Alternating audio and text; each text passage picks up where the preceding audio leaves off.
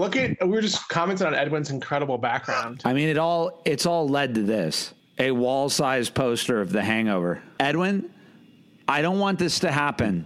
But if you pass away, I'm gonna wrap you in that hangover banner, and uh, we're all gonna be there, and we'll show Heaven's Gate in your honor. We're not gonna like fold it, like triangle fold it on top of his casket. No, no, not military style, Viking style. We're gonna wrap him in it. Fire arrows at it. We're gonna. Hey That poster's so big, it looks like in Super Mario 64 that you could like jump into it and go into a hangover world. Welcome, Secret Movie Clubbers, to Secret Movie Club Podcast 80, our penultimate pieces of cinema. Although, who knows? You never know. We may be back with more. But today, we're talking about acting. And first off, I want to welcome our special guest, actor Lacey Metcalf. Give it up for Lacey Metcalf. Yay! It's me. Lacey is the star of filmmaker Daniel Ott's Apartment Story, which you'll be seeing shortly at festivals, and comes to many Secret Movie Club events. Lacey, it's wonderful to have you. Thank you. I'm so happy to be here. It's so exciting. She also illustrated our Paddington and Hunt for the Wilderpeople original posters. Polyglot, Lacey Metcalf, actor, writer, illustrator, designer, connoisseur. Part of two of our radio hour episodes last year. Oh, I forgot about that. So we've been going sort of position by position in the team that you need to make a great movie. And I suppose, interestingly, implicit in what we're doing is the thesis that, and listen, I'm very director centric, but implicit in the thesis is that to make a great movie, it takes a lot of people. And uh, we have been building up to acting and directing. And today we are going to be talking about acting. But who else is with us today? Hey, it's Daniel. Hey, it's me, Connor Lloyd Cruz, the people's champion. hello America. I just want to go to sleep. How can you go to sleep with that wall sized hangover poster behind you in your room? I did four, no, yeah, three screenings last night. I'm tired and I have to go to work at six. I want to sleep, Craig. I want to sleep. Ever buoyant, always positive, perpetual optimist, Edward Caesar Gomez is with us. And I'm Craig, founder programmer of Secret Movie Club. It's wonderful to have you with us today. Great to be so here. So, this Friday, when you hear this podcast, uh, we are going to be playing my personal favorite Ang Lee movie, The Ice Storm, made in 1997 on 35 millimeter. If you've never seen this movie and you're like, why'd you program it in November? It actually takes place all across Thanksgiving weekend. I think it may have my favorite Kevin Kline performance. Uh, Sigourney Weaver is incredible. Joan Allen's incredible. You've got Tobey Maguire, Elijah Wood, a young Katie Holmes, Christina Ricci, and it's devastating. I, I cry a lot in movies, so I don't know that this is any kind of advertisement for this, but I always cry for the last five minutes of this film. I just think one of the best endings, uh, incredibly emotional. And if you're obsessed with family as I am, then this is your jam. And then on Saturday, we are doing a 35 millimeter double bill of two of my favorite American movies of all time Charles Laughton's Night of the Hunter and Bob Fosse's All That Jazz, both on 35 millimeter at the Million Dollar Theater. And spoiler, that'll be what we talk about next week for Secret Movie Club Podcast 81. And then on Monday, what's happening Monday, Edwin? Monday's a special day because I'm turning to the number 23. And on Monday, I program one of the greatest, most badass 80s action movies of all time Chuck Norris's Invasion USA. And it's right in time for Christmas season. So technically, it's a Christmas movie. and they blow up everything. The, the communist, godless Cubans blow up everything Christian and Christmas in that movie, just so Chuck Norris lets you know who the bad guys are as he wears all denim. Chuck Norris is trying to save Christmas from the terrorists. For your birthday, Edwin, can you give me a framed picture of you to hang on my wall? We should do that. That's such a great idea, Lacey. We should just have Edwin sign a hundred headshots. No, we need to get a picture of him dressed up in a suit to hang up at Secret Movie Club, like the picture of the president. That's like in. Oh, in yeah, places. Like every post office has uh, Joe Biden right now and Kamala Harris. It's Edwin, but who's Edwin's vice president? it's awesome. It's Edwin, but tr- standing the other direction. I love it. And then Wednesday of next week, before we get totally off track, we are doing a Rainer Werner Fassbinder's Querelle, a movie that really divides even Fassbinder fans. It was the very last movie that he made. He died six weeks before it opened. It signaled a direction he might have gone into had he lived another few years. It is a crazy adaptation of French novelist Jean Genet's movie, or novel, I'm sorry, Querelle, I think of The Port. It has a longer name, but it stars Brad Davis. It was all shot on a soundstage. It is a very daring LGBTQ film, but it also has very transgressive themes. It's not for everybody, but I do really like it. I love everything Fassbinder did, and I do really like Querelle. So if you want to see the very last film that he did, and you want to see what transgressive cinema looks like, it looks like Querelle. And then next Thursday on 35 millimeter, probably the more palatable John Cassavetes we're doing. We showed Husbands a few days ago. We had three walkouts just because people were like, these men are abominations and they're drunk the whole movie. I tried to warn people. I guess some people still didn't know what they were in for with Husbands, but we're showing Minnie and Moskowitz, which is a totally different gear. It's a romantic comedy. Gena Rowlands and Seymour Moskowitz. Gena is uh, uptight, type A, independent woman. Seymour Cassell is freewheeling hippie, parking attendant Moskowitz. They meet, they fall in love. I love it. It, it, it is, I think, one of Cassavetes' great movies. And as always, you can write us at, at community at secretmovieclub.com. Go to secretmovieclub.com. Our entire November, December has been announced all the way through our annual Christmas Eve It's a Wonderful Life 35 millimeter screening. Uh, many things coming up, and I hope you will join us, but we'll talk about that another time because I want to get to this. Today, we're talking about acting. Orson Welles famously said, if you've ever read, and I encourage people to read it, the book of interviews he did with Peter Bogdanovich.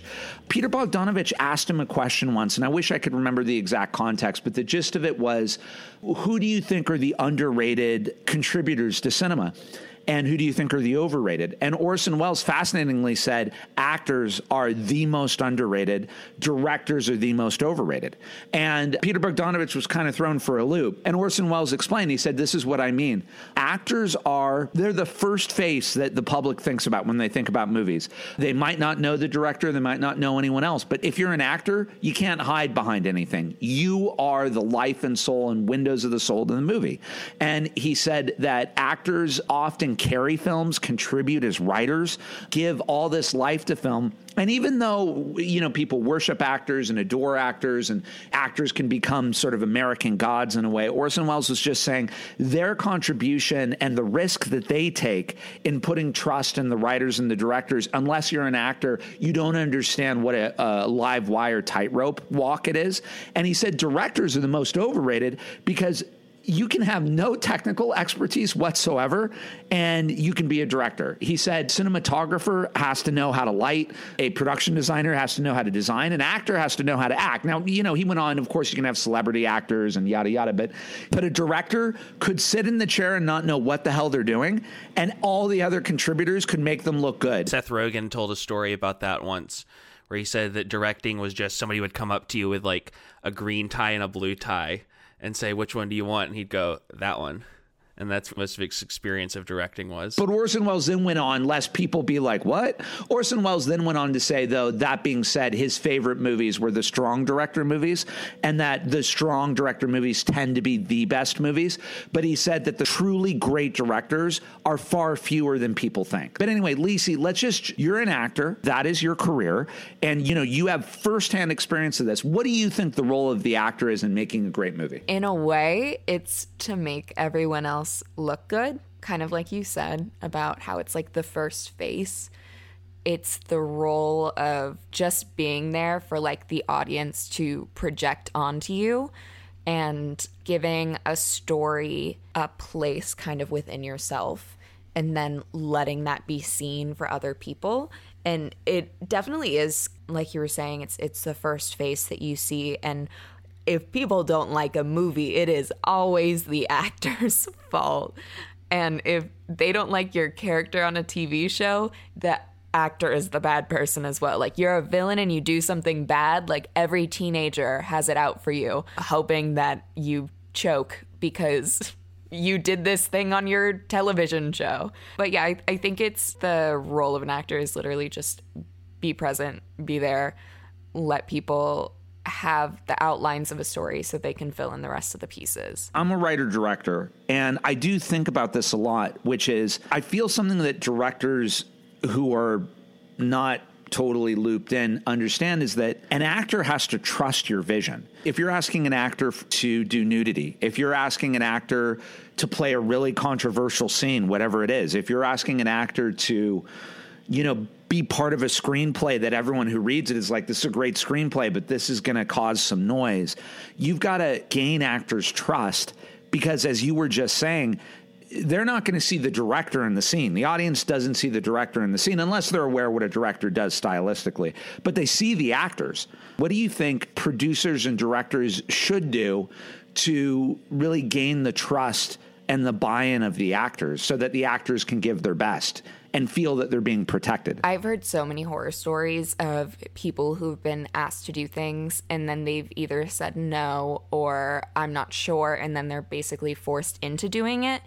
Like in my history with acting and filmmaking and stuff like that, whenever I'm on set and the person just like comes up to me and has like a real conversation instead of like a rush, let's get this through. Like we have this amount of time to do this.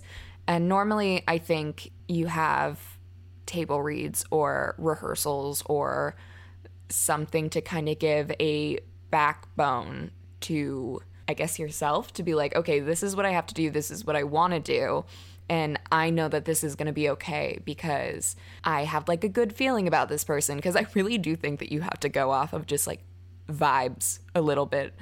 And I think the best characters and roles and like actors in a part are the ones who are like friends with the director or like closer to the director or just like one that was like, yeah, I spent months and months and months talking to so and so so we can get this through. I was literally going to bring that up, Lisi, that as someone who has, you know, a limited experience as well, writing and directing things, I've always liked working with people who are friends of mine, who I'm close to, more than people who I don't know, who might be like quote unquote better.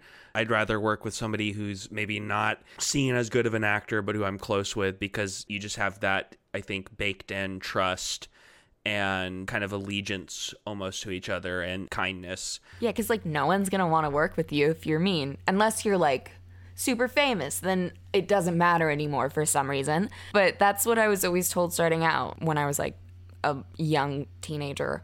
Uh, they always said to be nice, be someone that people want to work with, and don't be a jerk I couldn't think of a word that wasn't a curse word for that. So jerk. Because people aren't going to want to work with you and you're not going to get that part. And then you're just like screwed. I'm on a similar page to Lisi. Um, I disagree with everything she said. it's, it's, but it's the concept. I think uh, when you're when you're directing something, you have this you have a relationship with sort of an entire production that's sort of unique to that type of thing, and especially with an actor, there's a, a give and take that you have to find and the worst thing to do, always bring it back to in film school. At my film school, all directors were required to take acting courses built for directors. And it was all about this concept to is to direct well, you need to understand an actor's process. And every actor will have a different process and the way that they get in character and the way that they find the way to sh- to give themselves to create the, the scene for themselves. And it was really challenging because a lot of these people are introverts or it's just not it's out of their comfort level but it's this really particular relationship within acting because I think it's very easy, as Lisi put it, it's very easy to put the blame of something on an actor, but the actor's decision making is their own, but it is also paired with the vision of the movie. So you have, I think, very infamously, maybe Hayden Christensen in the Star Wars prequels has been panned for his acting abilities, but all of the decision making of that was direction and it was in writing. And we've seen from his other work that he's a very capable actor with a lot of different range. It seems like actors sort of get almost punished when a role is received that way, as if it was strictly their own decisions that did that, versus talking more about the collaborative process of it. Because the collaboration of, of an actor is not only with the creative people behind the camera, but with everyone they share a scene with. Even things like the production designer, because the the space allows for how they can portray something. Every decision has to factor into them. So they're having to create a character and live out this moment on their own while also having to react to everything that's been built around there for them to react to and i think it's really difficult i think it's very easy to be like actors this and that but it's if you've ever tried anything remotely that isn't a funny sketch with friends it's an incredibly taxing and i assume enjoy maybe enjoyable thing but also like a very i think sometimes underrepresented in its difficulty skill set because the brain you need to have on to do it is difficult because you have to you have to go beyond you it is like a weird wild thing. It's definitely emotionally taxing. In LA, everybody's going to have like a favorite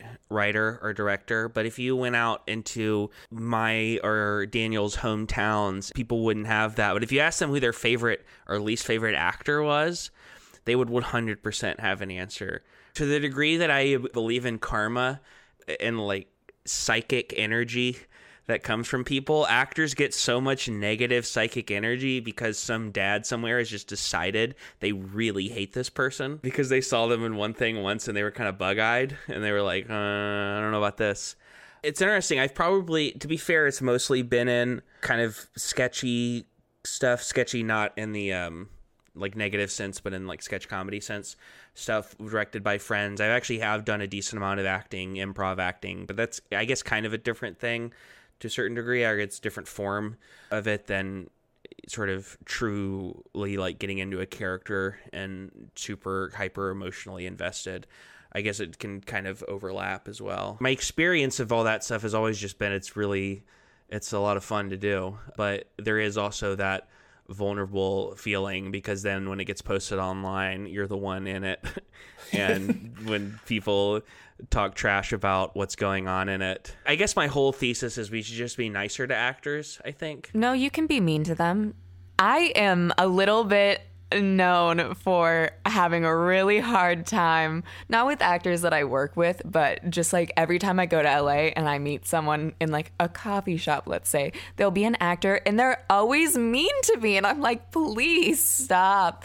You can be mean to them, yell at them, yell at me. I hate me. Never mind. I, I retract everything I've said. Thank you. Well, and to backtrack to something that Connor's saying that's interesting is that improv and like comedy styling things is a very different thing.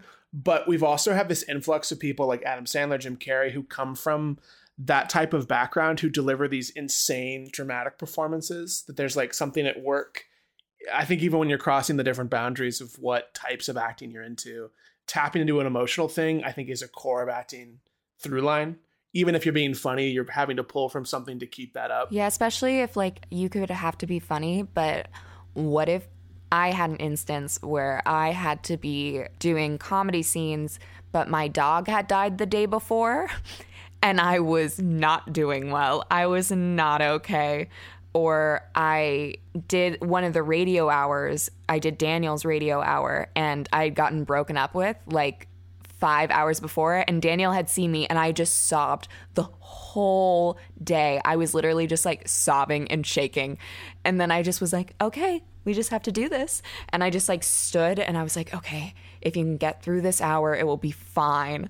And so I think like even if it's comedy, sometimes you have a bad day and you have to force through it anyway, and that's emotionally taxing in its own way, and it's just as much talent as you need for anything else. And actually with comedy, the worst thing you can be is just trying to be funny. Oh, so true. The best thing you can be is to have an emotion and to follow that through. The, th- the thing I did the most, I was just thinking about that in my own context, was this show called Benford Time with Robert Benford, where I played the quote unquote producer of the show, but I was really the musician and I did actually play that from an emotional point of view, which is that I sort of hated being there and wanted to ruin the show as much as I could. I think that was funny. Some people seem to enjoy it. When you said that the worst thing that you can do is try to be funny, every high school improv troupe is just shaking now and crying. the one star iTunes reviews coming out. Edwin, what are your thoughts on acting? Uh, you know, they get the show together, man. A good example of acting, I think Daniel said it. Jim Carrey. He's known as a comedic actor.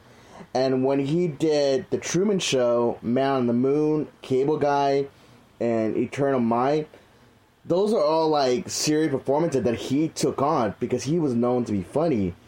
And a comedic actor turning to a serious role is interesting. And a prime example, Man on the Moon, he took method acting really seriously. And there's even a documentary about it how he embraced the character of uh, Andy Kaufman. One could say too seriously. He took it really far, and um, and obviously it's one of his greatest performances he's ever done. And I love Man on the Moon, and it's one of my favorite movies of all time. I think the best thing anyone's ever told me that has helped me a lot. I was told by someone to be funny in your dramatic roles and be serious in your comedic roles. So to like play them opposite. And I think that helped me a lot. Like even when Daniel and I were filming something together, it was like the serious, heartbreaking moments and stuff like that. And then trying to like make it lighter makes like it very humanizing and also very, very sad. Made me really sad watching it afterwards. And I hate watching myself, by the way. I'm a huge, huge fan of Gene Hackman. And one of my it's not a regret. I, I, wish I could think of the better word for it, but it's something that I, I, sense. It's like Michael Caine too. Is I sense that if I'm lucky enough to make feature films, I mean, Hackman said he's retired, so is that I'm not going to be able to work with these people that I so want to work with. But Gene Hackman you know, from the very first performance that people really took note of, which was his role as the brother in Bonnie and Clyde, even when he's in a bad movie, he, he's fascinating to watch. You know, I heard him, and if anyone wants to listen, there's a great NPR interview with Terry Gross where he's a little more unguarded than he normally is. Hackman notoriously hated directors, hated working with directors, respected only a few. His dad abandoned him when he was 14 years old, and Hackman has this story of just seeing his dad in a pickup truck, literally kind of being like, take care, and he didn't know what was going on at the time. He never saw his dad again so Hackman had, like Brando too, had an issue with uh, father figures, and so you know the directors he was always at their throats, except for a few. But Terry Gross asked Gene Hackman once, "Hey, you know, in French Connection two, they make you a junkie and, and you're going through withdrawal. And I really felt you were going through withdrawal. Like, how did you do that? And Hackman was like, oh, and he felt almost embarrassed. And he said, well, uh, so what, what you have to do is you have to figure out when was a time that I was really in excruciating pain that made me really embarrassed at the same time. And he said, I had a motorcycle accident and I really jacked up my back. And so what I was doing when I was going through withdrawal was I was just connecting to how I felt with that, my back issues. I was channeling that. And I think the thing about Hackman that's interesting to me is that Hackman normally isn't one who totally disappears into his roles. You sort of always sense that he's tapping into something very personal. He's doing that sort of thing of like, how do I, as Gene Hackman, how would I be if I was like this? If I was Gene Hackman, how I would be like that? You know, like for instance, one of my favorite performances of his is in Clint Eastwood's Unforgiven, where he plays just a sadistic sheriff.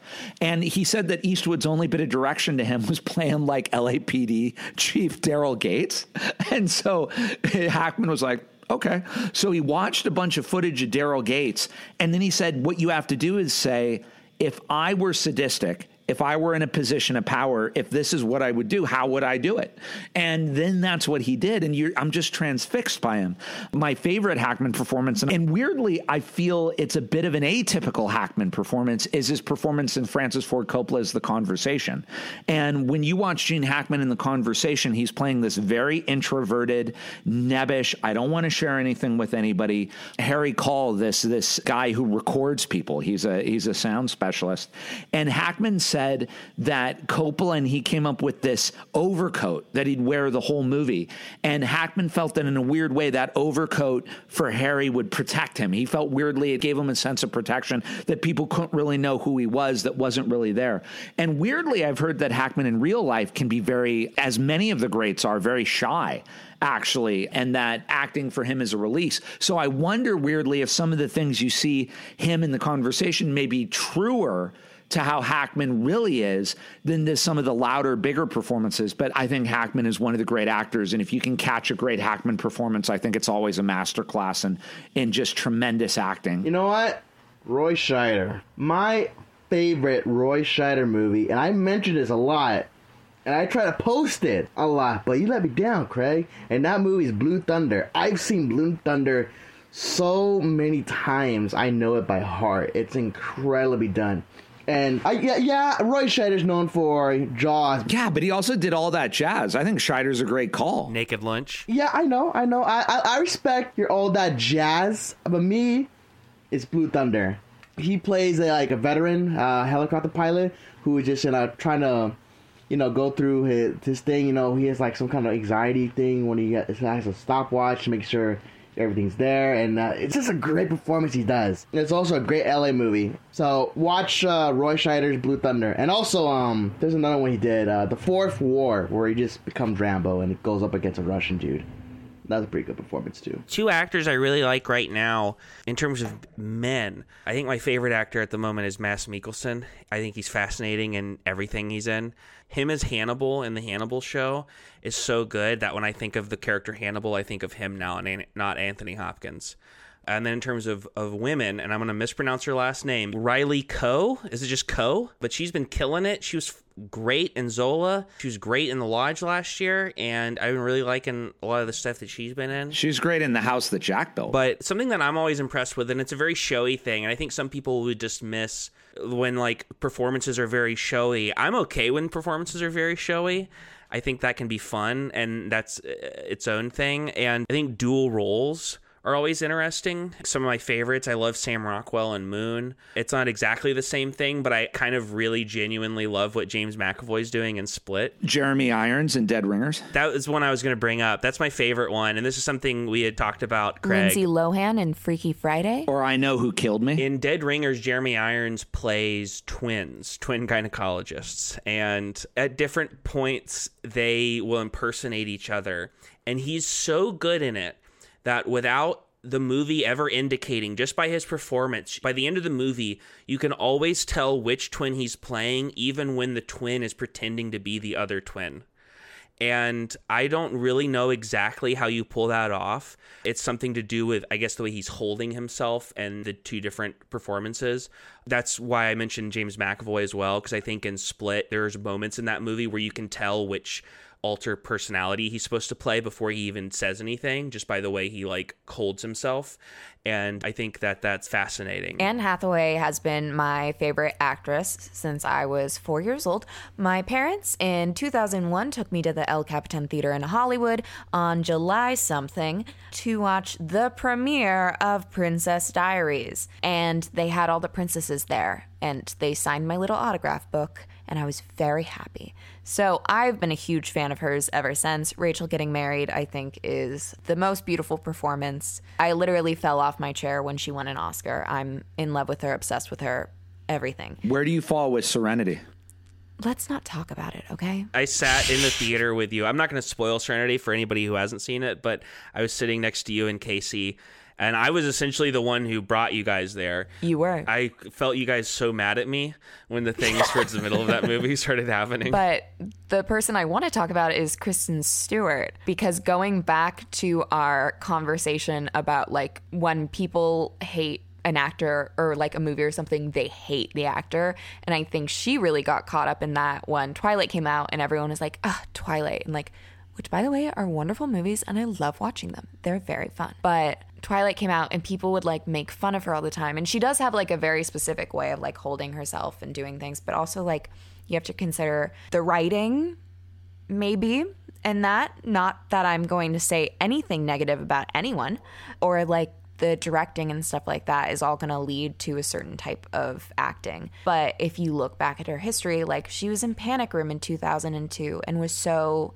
good. Like she was 12, I think, and just like really, really talented. And she was in Into the Woods and, or not Into the Woods, Into the Wild, two very different movies, but Into the Wild, and was just so talented. And you could see how good she is and how much like promise that she has even back then. And I think people was like, oh my God, that girl from Twilight, and then just never paid attention to any of these amazing performances that she's done since. Like even in Charlie's Angels, she's so funny. Like she is such a funny person and is very good at comedy, like American Ultra and things like that. And she just genuinely has so many different facets of her that she can put into different roles. And I saw Spencer yesterday and it was the best day of my life.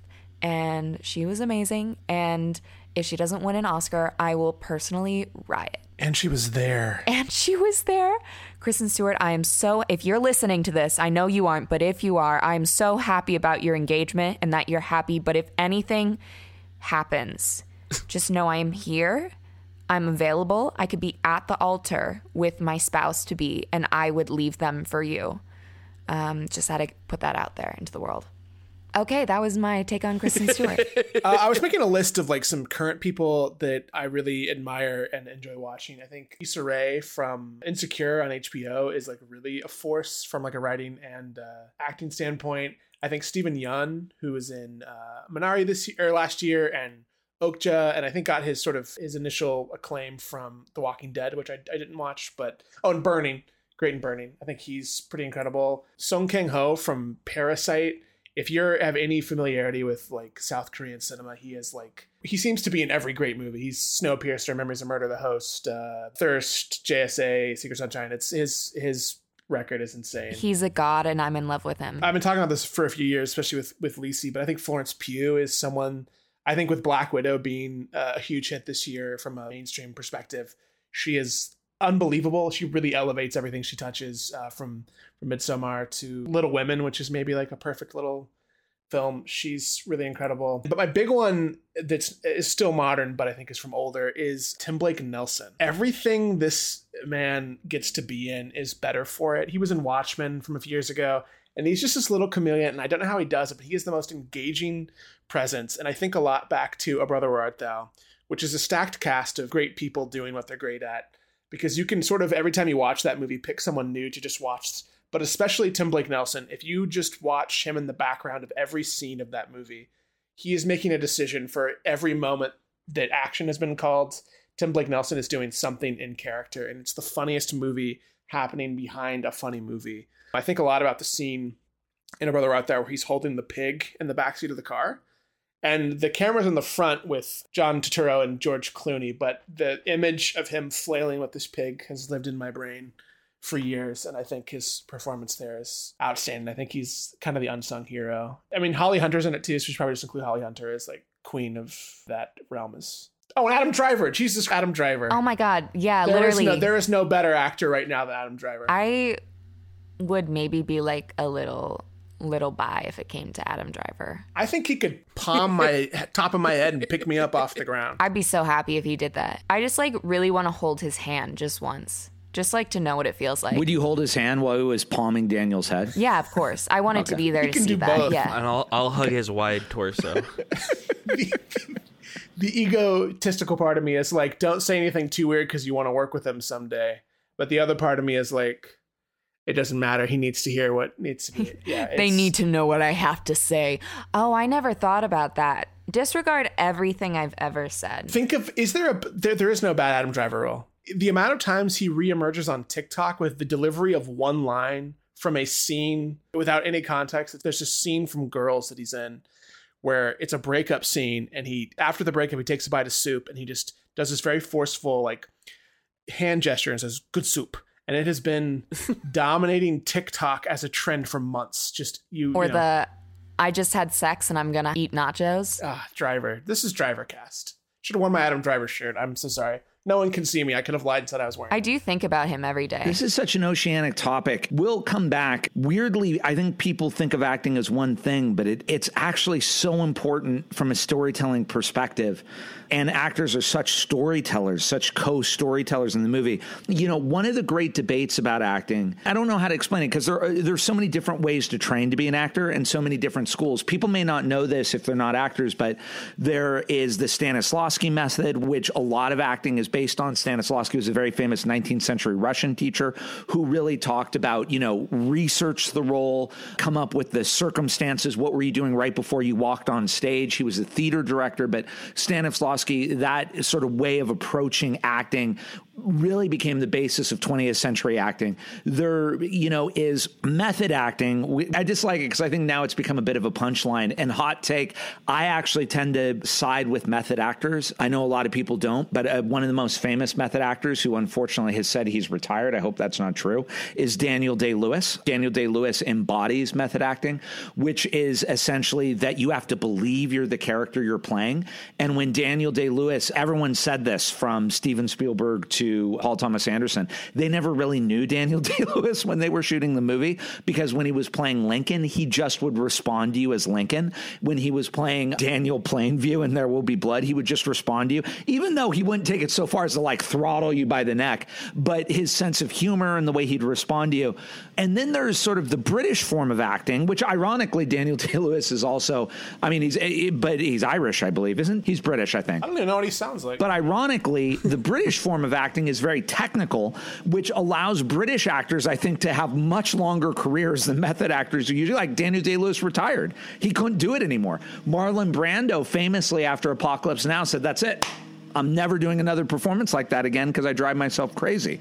Whereas British actors can walk on the set, you know, be it Helen Mirren, be it Anthony Hopkins, be it Brian Cox, be it Judi Dench all of these British actors who are acting, Michael Caine, who act into their 80s and their 90s, they leave it, you know, when they walk off set, they're done. And they come in, they put their full bear, their technical acting. I love all kinds of actors, but I do tend to think that the best performances are the ones where you have to believe. To me, it's analogous to writing. I have to laugh if I want something to be funny. I have to be scared if I want something to be scary in my script. I've done some acting. I actually was an actor as a, in theater, and the, my best performances were where I would believe what I was doing. Now, you always have to be careful because, of course, someone will be like, "So do you have to really murder someone to be a murderer?" No, but roles famously have wrecked actors. Heath Ledger was supposedly Jack Nicholson told him, "Don't do the Joker role the way you're going to do it. You're not going to come out of it well." And Heath didn't take his advice. There are roles you have to be very, very careful about. I've heard actors say they weren't able to shake a role for weeks and weeks and weeks. But I do want to go on the record as saying I do believe you have to believe what you're doing. I don't think you can phone it in. People do, but I personally don't think the most inspiring performances to me. I think you have to believe what's going on is happening. I think it's fine as long as you're not talking about people playing the Joker. I mean, this is nobody's ever done this, but let's say you're method acting and you maybe send your uh, castmates like used condoms. That's maybe you being a, a, a, criminal. Did someone do that? Yep. Oh yeah, Mr. Jared Leto did for the Suicide Squad, the David Ayer one. I think there's like limits to that idea, but it sounds like Day Lewis was always very respectful in that regard. He wasn't like a monster. He was like easy to work with in that sense. Well, except not a lot of people know this, but in There Will Be Blood, it was not originally Paul Dano in that role. They've all been very respectful, not to name who it was. I don't know if anyone knows who originally was supposed to play Sunday, but basically, whoever that actor was, Day Lewis just lit into him day after day after day but like you said, Connor, I mean, Day Lewis, it was known. He, I think he said this is how it's going to be, and the actor just couldn't deal with it. And Anderson could see this this isn't working, and so he got Paul Dano, who is much more able to go. I know what Daniel Day Lewis is doing, but no, I, have heard the same. My favorite Daniel Day Lewis story is such a minor one, but David Strathairn, who's not a method actor, was doing a rehearsal for Lincoln, and he was in sneakers, and supposedly Daniel Day Lewis was in the Oval Office, and he said. Secretary of State, I'm appalled by your footwear. And, and Strathairn looked and he was like, Really? You're gonna you're gonna give me grief about my shoes? And Day Lewis was totally in Lincoln, was like, I don't know what that footwear is about, but it's really assaulting my eyes. I think that method acting can be really great. I think that sometimes it's really dangerous. I also think that some people use it as an excuse to be an ass. Because I definitely have seen people who are like, I'm a method actor. And I'm like, yeah, but you aren't because I saw you doing that over there. And then you just started being mean and then you blame it on being a method actor. Like, mm. I also think that with every role, at least in my experience for me, I can't be like, okay, this is the character, I'm this person. I have to be like, okay, here are aspects of this person. I can do this way of speaking, I can do this way of walking, I can do this way of carrying myself just by like thinking and like practicing an accent. But the inside part, like the brainy part, I still have to have some of me in it because no matter what, it's always going to be a bit of you. So my way has always been I know these aspects I'm going to take these four things that like I know and I relate to and I'm going to use them and I'm going to like hyper focus on them. So it's this character but it's also me. and I'm going to use myself and my experiences in that. And I'm not going to torture myself because I think sometimes with method acting, like you just are literally torturing yourself. And I think that can be like very unhealthy for you. But it does it some really good performances come out of it. So like you can't knock it at all. It's amazing. But for me couldn't do it. I think going in as yourself and just taking these parts of what makes someone else someone else and using them is also really great. And I have seen a lot of actors do like incredible performances doing that. So I also really like that. I think I'm in the same ballpark as Lisi. I think. Thank you, Daniel. Most of the stories that come out of method acting are like these negative things from set that make it sound like I feel like you don't get stories of like so and so was in character and he was so lovely to everyone. It's always like so and so mailed me a dead animal. But you do. You got to be careful about that. Everyone said acting with Daniel Day Lewis and Lincoln was like amazing. Oh, totally. But I mean, the stuff that sort of make headlines, it seems to be predominantly negative experiences people have had in method acting thing. But I think also the method acting environment is, is fairly small. Like it's a pretty small, eclectic group of actors. And I think there's there's different sides of the thing. You have someone like Day Lewis, whose performances seem to dictate this need for him internally to do it this way. But you have performances like the other mentioned actor, who I don't know what's going on. I don't see the performance there. I see this caricature of a human that thinks this is how you do things.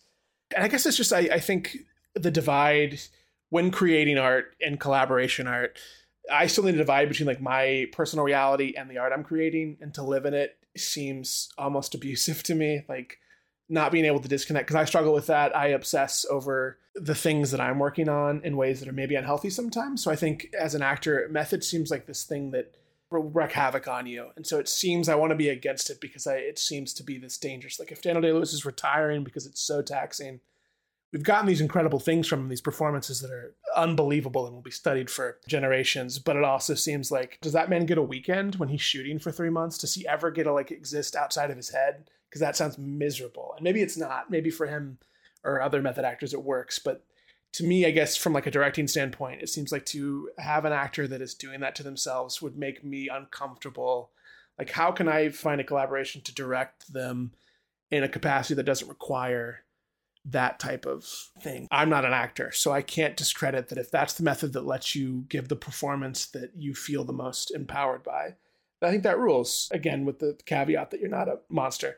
But for me, I guess the technical thing, being able to turn off sounds like a nice thing to have because the rest sound, it worries me, I guess. It, it almost seems like method acting is like anti collaborative in a sense because you're kind of shutting people out of your process as opposed to if somebody's able to shut it off in between takes you can sort of i mean i guess it depends on how they are but if they're so totally within that character then you can't really talk about that character because you're talking about them. I've seen interviews with pt anderson that i'd be curious to hear about having worked with daniel day lewis twice how you direct someone in the method mindset what the direction conversation is like because you're not directing a person to get the performance you are inherently directing the human the embodiment of the human, which sounds like a really interesting. Maybe within that collaboration, there's something interesting because you're talking to them directly if if that's how they're giving their performance. Day Lewis called Spielberg Skipper, and Spielberg would just refer to him as Lincoln. He'd just treat him as Abe Lincoln, and that's the way that I do it. I don't when I direct, I don't actually call my actors by their off-camera names. I call them by the names they're playing in the movie.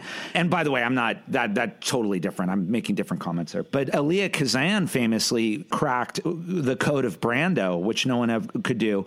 Brando would explode at most of his directors, and Kazan realized that Brando had really complicated dad issues So he would go to Brando and he would just say, he'd treat him like a brother. And he'd say, Look, you're like an older brother here, Marlon. I don't know how to approach this scene. Do you have any ideas? And Brando always wanted to be a brother and he'd throw his arms around Kazan. He'd be like, Well, why don't we try? I'll do this for you. Let me try this. I'll get, and, and, and Kazan would be like, Marlon. And good directors, uh, you can't direct every actor the same. It's just impossible. You have to learn how to get the best out of each actor and how what they're going to respond to. And then you just have to direct each actor to get the best out of them based on on how they, they need to be. But I remember those two stories. I just thought of Nicholson for some reason. And I thought of uh, One Flew Over the Cuckoo's Nest. Jack was method for a long time. And, you know, and One Flew Over the Cuckoo's Nest, I think, in some odd way, that his character, he's actually being himself, you know. what if he got thrown into a mental institution? He has to be around these people that have mental disabilities, and it's just his reaction, and then trying to live in the environment and just being himself. I don't know if that's weird or not, but when I think of that movie, I think of that like, damn, it's Jack Nicholson in a mental hospital, and this is probably how he would react. No, to, no, and, and to Lisi's point and your point, Edwin, and Daniel's point, and you know, I was talking about Hackman. I, I think it is really important. I think Lisi, you you you said something I, I absolutely agree with, which is there's no way to erase who you are. And you can only understand characters from your point of reference. And I think that Hackman is great because he's starting with Hackman as a base when your method, I, I sometimes feel maybe there's a misunderstanding of what method is. When your method, you're interacting with everybody based on your character and that work talking to people this is my sister this is my dad this is my boss you develop these relationships and suddenly you get these performances and moments because you're working 24 hours a day you're working 24 hours a day on how you're interacting with other people, how you understand them, how you're seeing them. And I feel like you feel that in the performance. And you get these little nuances and little subtleties you can't get when you turn it off because most of the day is not being in character. If you've ever been on the set, most of the day is not being in character. And I think that those actors that do that, you you know I don't know I, I, it's it's hard for me to it's like writing when I write for the final two weeks of a script I can't talk to anybody I get up, I write, I cry, I go cry, I go to bed. I, you got to live and breathe, and Kurosawa would do the same. I just don't know how else you elevate something to the greatest of the great. But I don't. I, I know that it takes its toll. I know it takes its toll. Let voice actors do voice acting again. There's something to go out on. Stop hiring celebrities just to do voice actors. Stop letting Manuel Miranda make musicals. Please. I need I need at least like a scare warning whenever he comes up because I never know he's coming. Let's uh, give you the final word on this topic. What's something you want to impart to people to think about in terms of acting? It's a very fun and wonderful thing to do. It is also very emotionally taxing no matter what the role is and I think that people will be easy to harp on a bad performance when in reality like sometimes no one can do better than that. Sometimes a bad performance is going to be a bad performance no matter who it is. And also, like, it's fun to like things. It is a good thing to like things and just enjoy a performance. Um, and actors aren't gods. Please. You have one small piece of advice for someone starting? Not on a career level. Oh, thank God. I started like 10 years ago. Be yourself. It's really scary to have rejection shoved in your face every day the best thing that you can do is be nice to yourself, be kind to yourself, and just remember that it's fun. It's a silly, fun, made up career. It just is something to do that will bring you joy. And if it doesn't bring you joy, don't do it. Easy peasy, lemon squeezy. So, moving on to pop culture and final thoughts. Had a had a pretty long day yesterday. I saw Batman Mask of the Phantasm for the second time in over eight nine years. It's okay. it, was, it, was, it, was, a good Batman movie, but uh, you know, I gave like a seven out of ten. I ended up staying at the New Bev again and watch uh, a Fred Williamson Western we call Boss, last name Bud Blank. You just say Boss N word. I will say Boss N is like an anti-Blazing Saddles. Fred Williamson's a bad mother beep. And um, I, I saw Clockwork Orange. I brained it on 35. Sorry, Craig.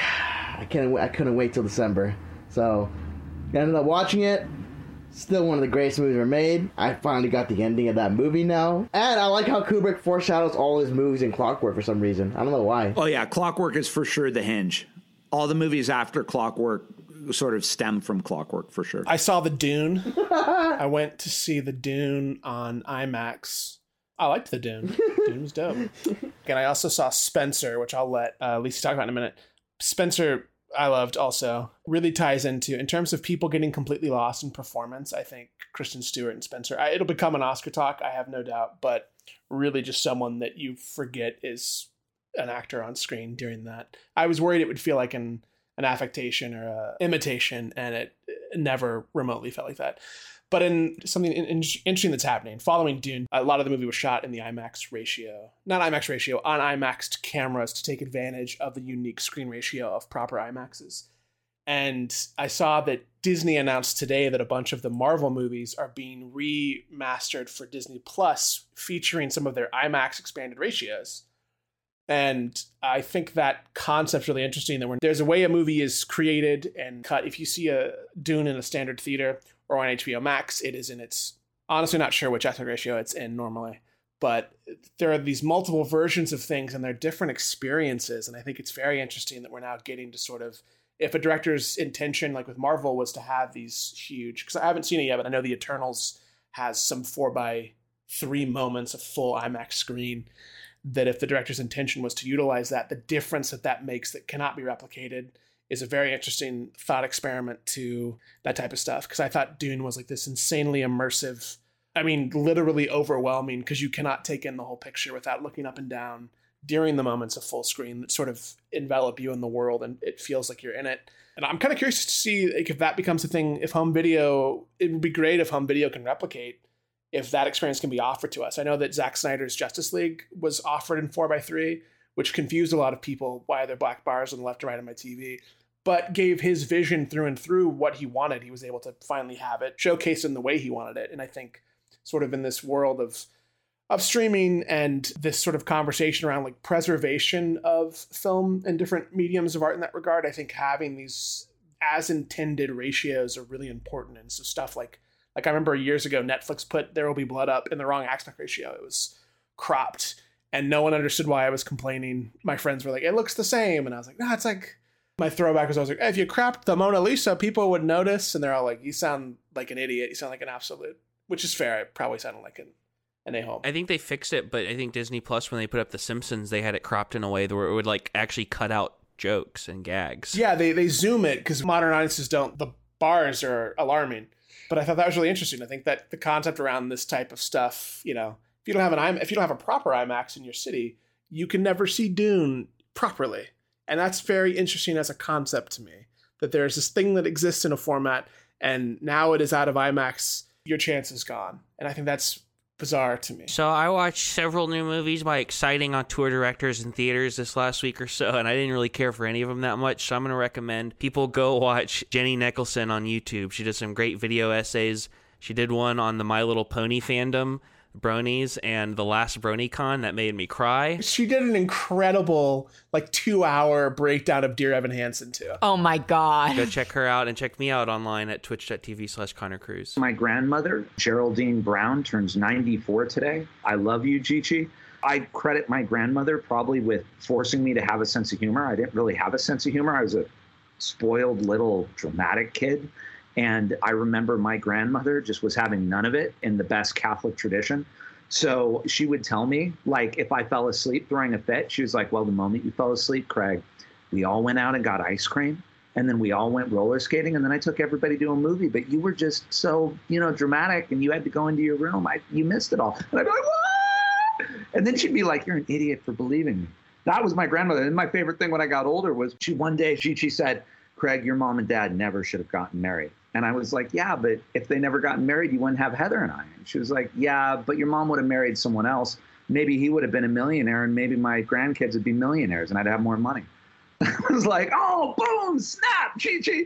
My sister and I, I can't do her delivery, but we would just bust up. Suffice it to say, most of the spouses that marry into my family can't stand my grandmother. She gave my reactionary LAPD uncle in law she would give him a stuffed pig every year for his birthday, and he would uh, he would get furious, and then he eventually stopped coming to family dinners and everything.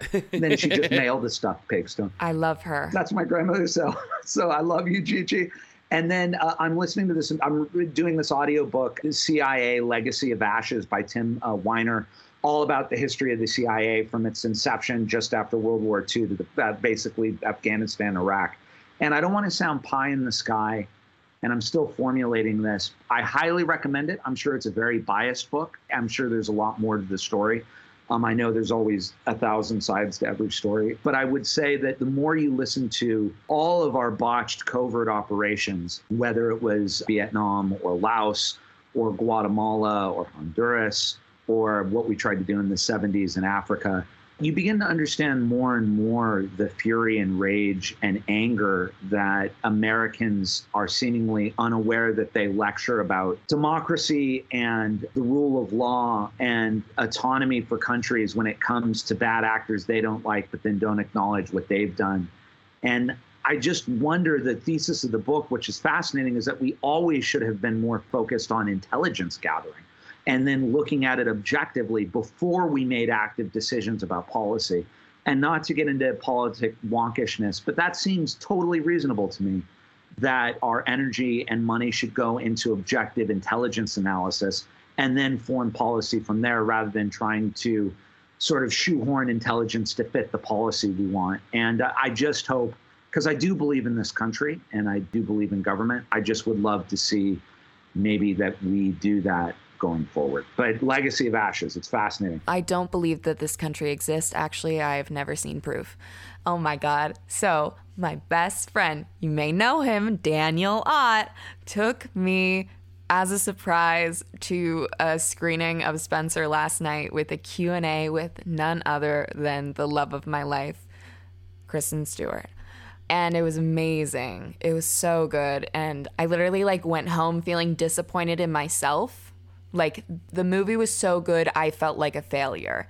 I loved every second of it and she is so well spoken and funny and is a very very talented person. That was amazing and I get to go get a tattoo in 3 hours. So that's that. Is it a K-Stew tattoo? Oh my god, could you imagine? No, I could never do that to myself. what if something happens to her, you know? then I just have a reminder of her forever. And Lisi, let's uh, because you're an actor, like we were talking about at the beginning. Where can people check you out and follow you? I have my Instagram. It's at Lisi Metcalf, L I S E E M E T C A L F. But I also have a TikTok, which is always embarrassing to plug at Local Mistake spelled the correct way. Well, guys, let's give it up for Lisi. Thank you. Thank you. Well, thank you, Lisi, very, very much. And thank yeah. you, everybody here. Next week, Secret Movie Club Podcast 81 will be about Night of the Hunter and all that jazz. And as Connor was saying ahead of recording, and I, I think he's absolutely right, we're just going to talk about those two movies. Numerous people online have been commenting, like, I love both these movies, but why are they in a double feature together? Totally fair. Uh, it's Thanksgiving. Those are just two movies that I'm super grateful exist. Two American, unique American classics. So we will be talking about that next week, and you can see them this Saturday at the Million Dollar Theater on 35 millimeter. As always, you can write us at community at secretmovieclub.com. Check out everything we do at secretmovieclub.com. We've announced now everything through December 24th, and you can also go to Eventbrite to get tickets. And that's it. Thank you guys. Thank you, Lisi, for being part of our podcast today. Have a great week, guys. Take care. Uh, Amazing. Bye.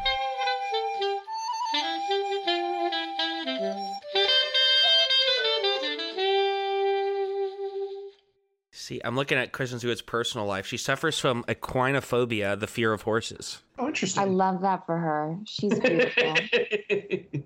Is that why she didn't ride a horse in Charlie's Angels? She was fully riding a horse in Charlie's Angels.